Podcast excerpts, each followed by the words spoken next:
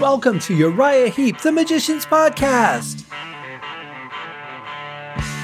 I'll be covering every studio song the band has recorded and every bonus track that I can find.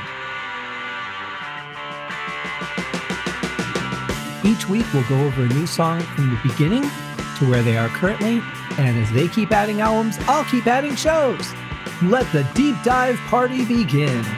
In the magic garden, some were singing. Hello and welcome to Uriah Heep, the Magician's Podcast. I am your host, Scott Haskin, and I got a cover song for you guys today. This is called Love is Blind. You know what? Isn't that true?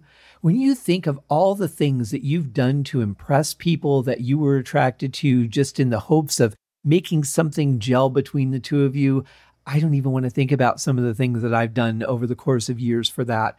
Probably could have paid cash for a house. Anyway, this song is a cover song originally written by Joey Carbone and Richie Zito. It was originally recorded by John O'Banion and released on his self titled album in 1981. And then Uriah Heep recovered, covered it on the Headfirst album in 1983. So that is the origin of the song. And of course, you know, they're going to do their version of heapifying it, making it their own, as they have on these uh, other cover songs that we've listened to so far. They're such a creative group of people. I like when they say, we're going to take something that already exists and just kind of make it our own, do it in the way that we would have done it if we had written it. They've done some great cover versions that we've heard so far, and uh, this is going to be one of them, I'm sure. So let's get right into it. Here is Love is Blind.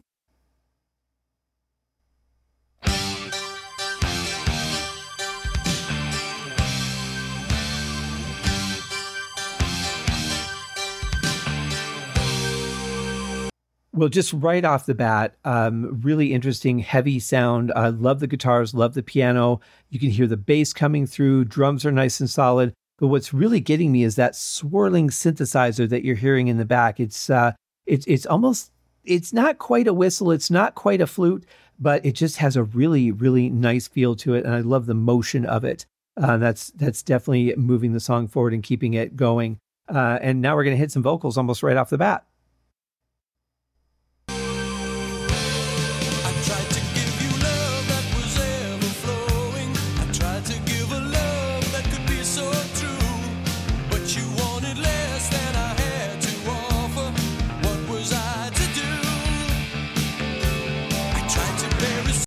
And Bob Daisley is playing some really cool stuff on the bass. I'm so glad that it's coming through and we're able to hear it because it's good. And then uh, I really like that uh, sort of sweeping synth that we just heard there right before I cut the song off. Um, there's a lot of that that we hear um, on this album, and I really like that. I like the fact that it's used tastefully and not just you know grinding through the entire song, just in little spots to make it interesting to you know sweep through some transitions instead of just going from the verse to a, a slight break to the, to the next part of the verse just you know some kind of filler in there that sounds really good. And that's what i really like about john sinclair's keyboard playing. And uh, he's very creative with the sounds that he uses too. So uh, we'll see where it goes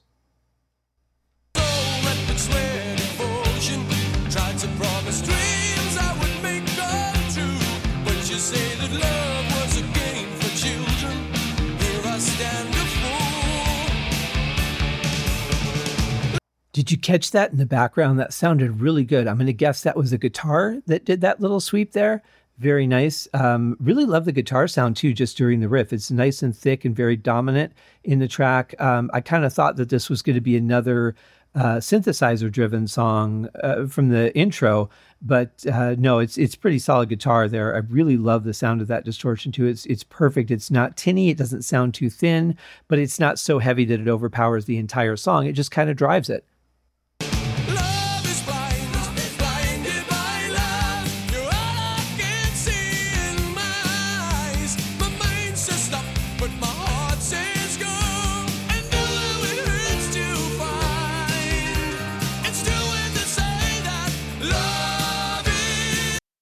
really like what they did with those two riffs right there. You've got the first one that's going up in scale, and then the second half where it goes down. Uh, really sounds good. Nice, strong vocals from Peter Goalby, as uh, we've heard on every single song so far. Um, really cool part. So I like the change. I like the uh, the direction that it took. And I realize again, this is a cover song. I don't know the original song, so I don't know if it is the same progression or if they just changed it a little bit to uh, you know make it their own. But either way, what they're doing with it sounds really good.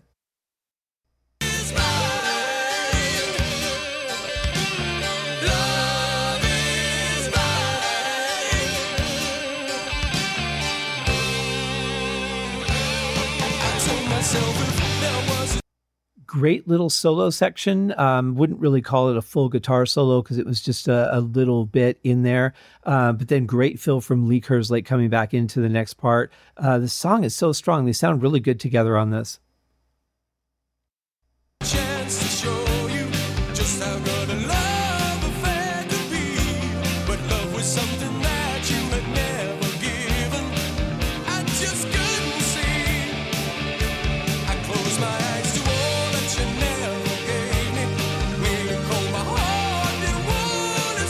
So there's a really nice subtle build that they're doing here. Um, as we went into this verse, they added a nice keyboard pad, and then the guitars got a little bit chunkier.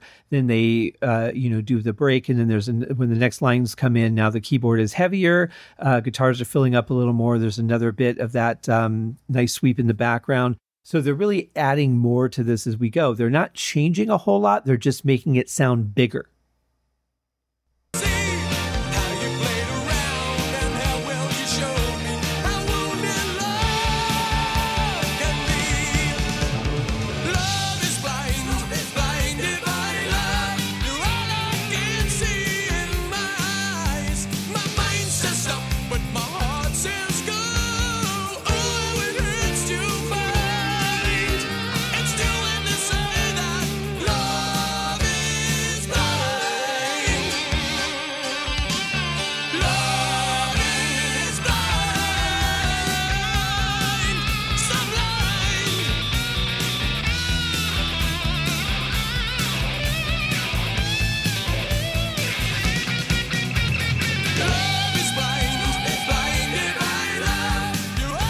I've really got to give Mick some serious credit through this song because those little short solo bursts can be really difficult to do.